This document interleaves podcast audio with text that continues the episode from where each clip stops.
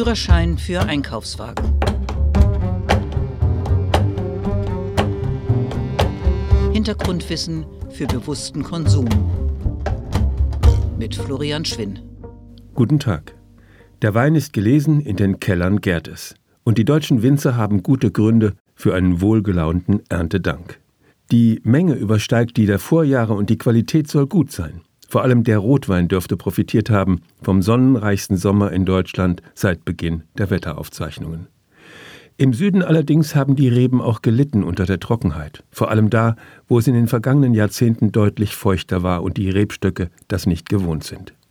Die Franken starteten die Weinlese noch einmal früher als in den letzten trockenen Jahren, die Österreicher Winzer ernteten wegen der Reben im Trockenstress eher weniger. Und die Weinliebhaber unter den Klimaforschern warnen, dass bei zunehmenden sommerlichen Hitzewellen der Weinanbau in mancher Mittelmeerregion unmöglich werden könnte. Und auch in Deutschland könnte es mancher der beliebten Rebsorten in den traditionellen Weinbaugebieten zu heiß werden. Also wandert der Weinbau nach Norden, vom Mittelmeer zur Nordsee. Klimawein habe ich diese Podcast-Folge genannt, denn ohne die Klimakrise gäbe es wohl kaum das neue Weinland Schleswig-Holstein und seine aufstrebenden jungen Winzer.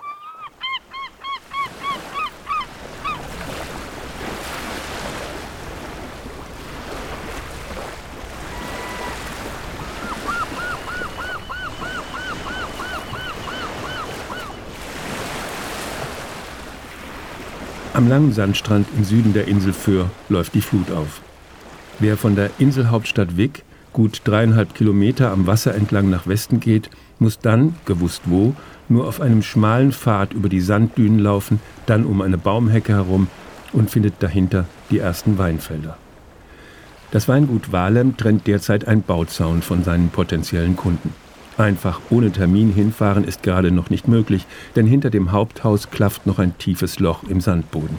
Hier entsteht der neue Weinkeller und darüber die Probierstube und der Empfang für die Besucher. Gebaut wird im Stil des Haupthauses, das aufwendig renoviert aus einem ehemaligen Sanatorium entstanden ist, mit Spitz- und Schweifgiebeln und Türmchen und Terrassen und Balkonen. Nordischer Jugendstil, Jahrhundertwende. Zur Düne hin, die den Wein von der Nordsee trennt, haben sich die neuen Winzer einen Obstgarten angelegt und vor die Düne eine hölzerne Terrasse gebaut. Von diesem erhöhten Standort aus kann man nach Süden auf das Wasser schauen und nach Norden auf das Weingut. Und man hat einen Überblick über die Anlage. Man erkennt, dass die Reben von den Baumhecken geschützt werden, vor allem nach Westen hin zur Hauptwindrichtung. Der Wind ist hier ein Problem, deswegen versuchen wir ja dort zu pflanzen, wo wir ein bisschen Windschutz haben und wenn nicht, pflanzen wir dort Hecken, weil der Wind doch einen negativen Einfluss nimmt, gerade in der Zeit der Blüte. Und das versuchen wir nun natürlich zu vermeiden. Was natürlich gut auch für ist, dass wir keinen Spätfrost haben hier. Das äh, liest man ja auch oft in den Zeitungen. Wenn Spätfrost ist, da haben die Bauern, die Äpfel oder Wein anbauen, richtig mit zu kämpfen. Und das hatten wir bis jetzt noch nicht.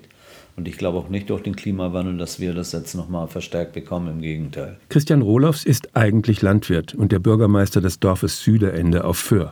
Er bewirtschaftet einen Ackerbaubetrieb mit 220 Hektar Land und zieht dem Cousin, der ein Milchbauer ist, den Nachwuchs seiner Kühe auf.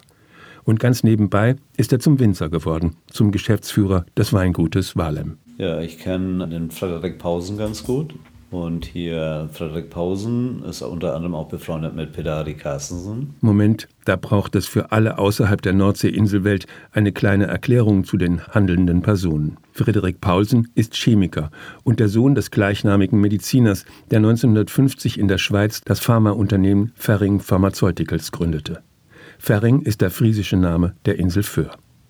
Der Vater des heutigen Frederik Paulsen war im Dritten Reich wegen Widerstands verhaftet worden, ihm gelang aber dann die Flucht nach Schweden, wo auch sein Sohn Frederik geboren wurde.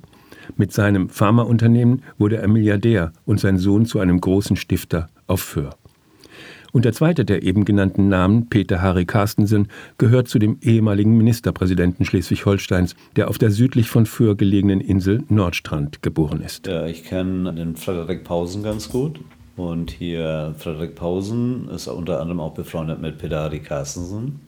Und eines Tages kam Frederik mit einer Flasche Wein aus Dänemark zu uns gestürmt und sagte, guck mal, ratet mal, woher das kommt. Und wir wussten das alle nicht. Dann sagt er, das kommt aus Dänemark. Können wir das auch? Und dann haben wir gleich gesagt, das glaube ich schon. Und so fing die Geschichte an. Dann hat Peter Harry ja dafür gesorgt, dass Schleswig-Holstein 10 Hektar Weinanbaurechte bekam. Und wir, die das dann machen wollten, mussten uns beim Landwirtschaftsministerium bewerben um Weinanbaurechte. Dafür mussten wir dann ein Klima- und Bodengutachten abgeben, was wir dann gemacht haben und erhielten den Zuschlag für zwei Hektar Wein.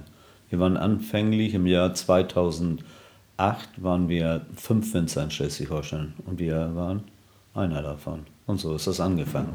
So fing das an mit dem Wein auf Föhr und dem Wein in Schleswig-Holstein. Und Frederik Paulsen wurde vom Stifter von Institutionen wie dem Museum Kunst der Westküste zum Geldgeber eines Weinguts auf Föhr. 2009 sind die ersten Reben gepflanzt worden. Die Föhrer Bauern hatten sich Hilfe und Beratung geholt aus dem Süden. Gefunden beim Weingut Johanninger in Bibelsheim im Landkreis Bad Kreuznach. Winzer Markus Haas und Berater Jens Heinemeyer hatten schon Erfahrung im Norden und Start-ups im Weinbau in Dänemark auf den Weg geholfen. Johanninger ist ein Bio-Weingut an der Grenze der Weinbaugebiete Nahe und Rheinhessen, also eigentlich sehr weit weg vom Norden, in klassischen Weinbaugebieten mit den bekannten Rebsorten. Dennoch haben die beiden Winzer aus dem Süden den Führerbauern zu neuen Rebsorten geraten, den sogenannten Piwis. Piwi steht für pilzwiderstandsfähige Rebsorten. Es geht um Neuzüchtungen, die vor allem auch den Bio-Winzern helfen, die ohne die üblichen Pflanzenschutzmittel auskommen sollen, also ohne Chemie im Weinberg. Allerdings hatte das Landwirtschaftsministerium in Schleswig-Holstein damals auch nur Piwis als empfohlene Rebsorten gelistet. Gute Entscheidung, sagt Christian Rohlofs. Ja, das haben wir gemacht, ein Glück, das ist auch gut, weil wir jetzt mit absolut wenig Pflanzenschutz auskommen. Wir machen das dann nach wie vor nach ökologischen Gesichtspunkten, haben uns allerdings nie zertifizieren lassen, aber da kommen wir gut mit zurecht. Die sind eben wirklich ein bisschen gesünder und für unser Klima passen die hervorragend. Da ist es wieder, das Klima als Argument. Es gibt da einerseits die Klimakrise, die die Temperaturen im Norden vorheizt, und es gibt, lernen wir gerade, Gewinner dieser klimatischen Veränderung. Es ist möglich, Wein anzubauen, wo vorher daran niemand dachte. Andererseits gibt es da die neuen Züchtungen resilienter Rebsorten, die bekommen nicht gleich den Pilzbefall der gefürchteten Botrytis, wenn sie mal nass in die Nacht gehen. Und das Klima auf Föhr Andererseits ist nicht nur wärmer geworden, sondern auch windig geblieben. Der Wind ist zwar, wie gehört, ein Problem, wenn die Reben blühen, weil er die Blüten durchschüttelt und sie dann allzu sehr verrieseln, wie die Winzer das nennen. Andererseits trocknet der Wind dann später auch die Trauben und verhindert die Ansiedlung der Pilze. Was also ermöglicht den Weinbau im Norden im Vergleich mit den klassischen Weinbaugebieten in Deutschland? Die neuen Rebsorten wie Solaris und Johanniter oder der Klimawandel? Antwort von Lenz Rohlofs, dem Sohn des Weingutgeschäftsführers auf Föhr, der derzeit im hessischen Geisenheim seinen Master in Weinbauwirtschaft macht. Also was der Unterschied ist, klimatisch natürlich haben wir viel mehr Wind, viel mehr Regen gefühlt und sandige Böden, also sehr sandige Böden, sandiger Sand zum Teil, beziehungsweise sandiger Lehm. Und klar ist ähm, Züchtung natürlich ein großer Vorteil für uns, aber der Klimawandel spielt uns natürlich schon ein bisschen in die Karten, weil wir einfach durch diese wärmere Temperatur andere Weine erzeugen, wie ohne Klimawandel wahrscheinlich oder ohne Züchtung. Aber ich würde sagen, es ist ein Effekt von beiden.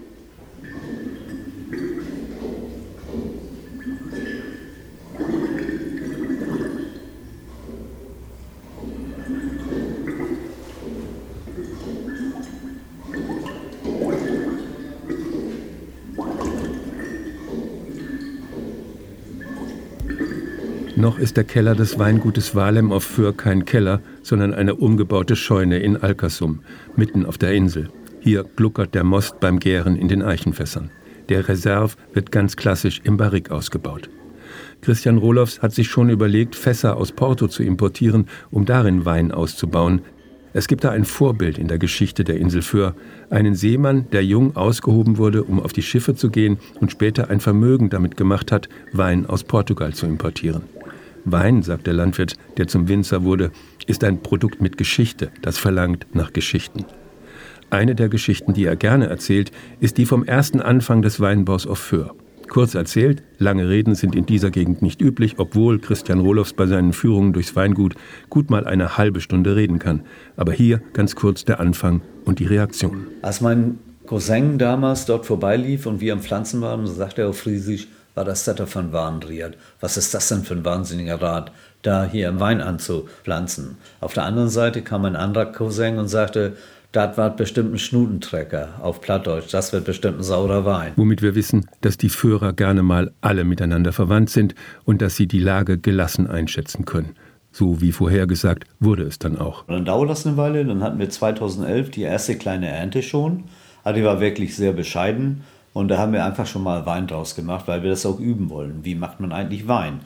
Dann haben wir das bei meinem Freund in der Milchkammer gemacht, weil wir auch noch nicht viel Platz brauchten und haben noch sehr, sehr viel mit der Hand gemacht, weil ja die Menge wäre auch sehr gering. Und da kommt tatsächlich nachher ein bisschen Wein raus, der natürlich eigentlich den Erwartungen der Führer entsprach, war sauer, kann man einfach so sagen, und von der Qualität nicht gut. Was aber vollkommen normal ist für einen jungfräulichen Wein, den du nach zwei Jahren erntest so ein Wein, der etabliert sich letztendlich erst nach fünf Jahren. Und wir merken das jetzt auch, die Qualität wird jedes Jahr besser. Wir hoffen ja, dass so eine Rebe 50 Jahre am Leben bleibt.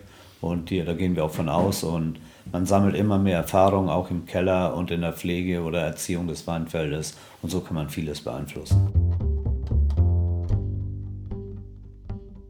Es gibt noch etwas außer dem Klima und dem Wind, was anders ist im Weinanbau auf Föhr, verglichen sagen wir mit dem Rheingau oder Franken.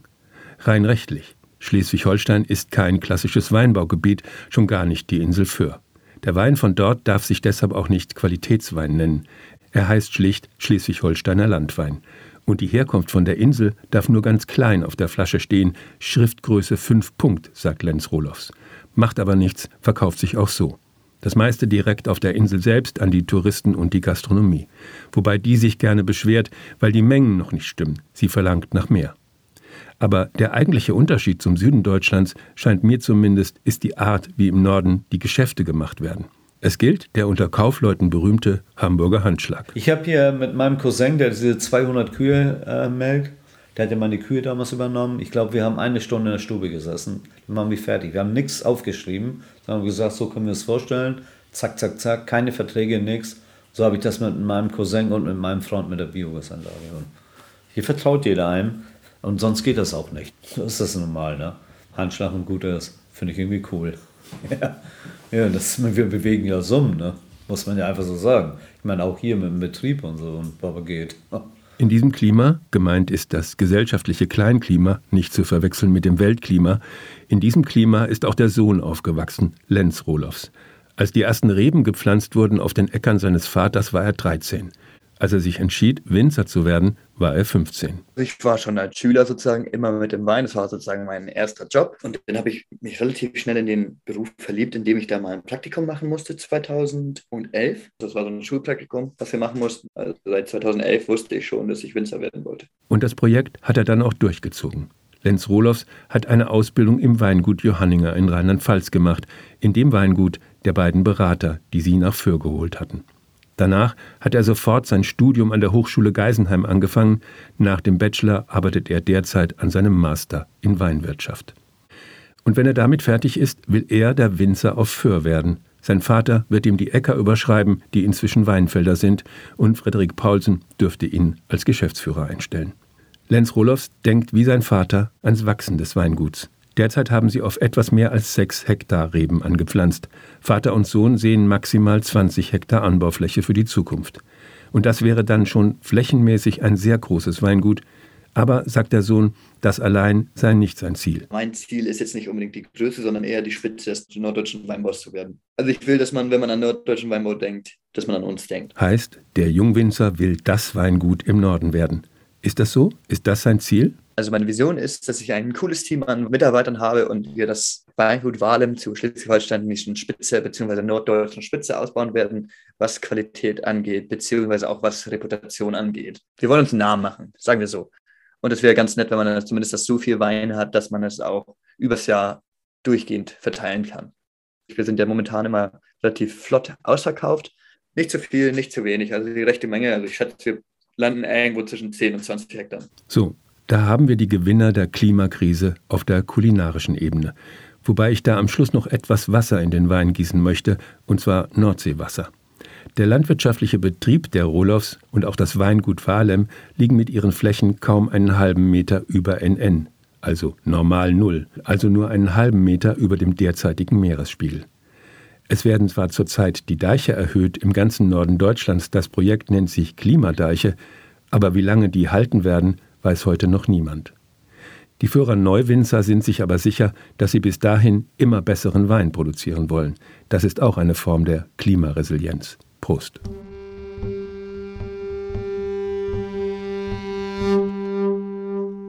Das war's für heute vom Klimawein. Jetzt nur noch der Hinweis, dass der Podcast immer am ersten Donnerstag im Monat erscheint, auf florianschwinn.de, beim Overton Magazin und natürlich an den üblichen Fundorten bei Spotify und Co. Mails mit Kommentaren, Kritik und Wünschen, aber ohne Werbung bitte gerne an post.florianschwinn.de und die schriftliche Fassung wie immer im Blog. Führerschein für Einkaufswagen.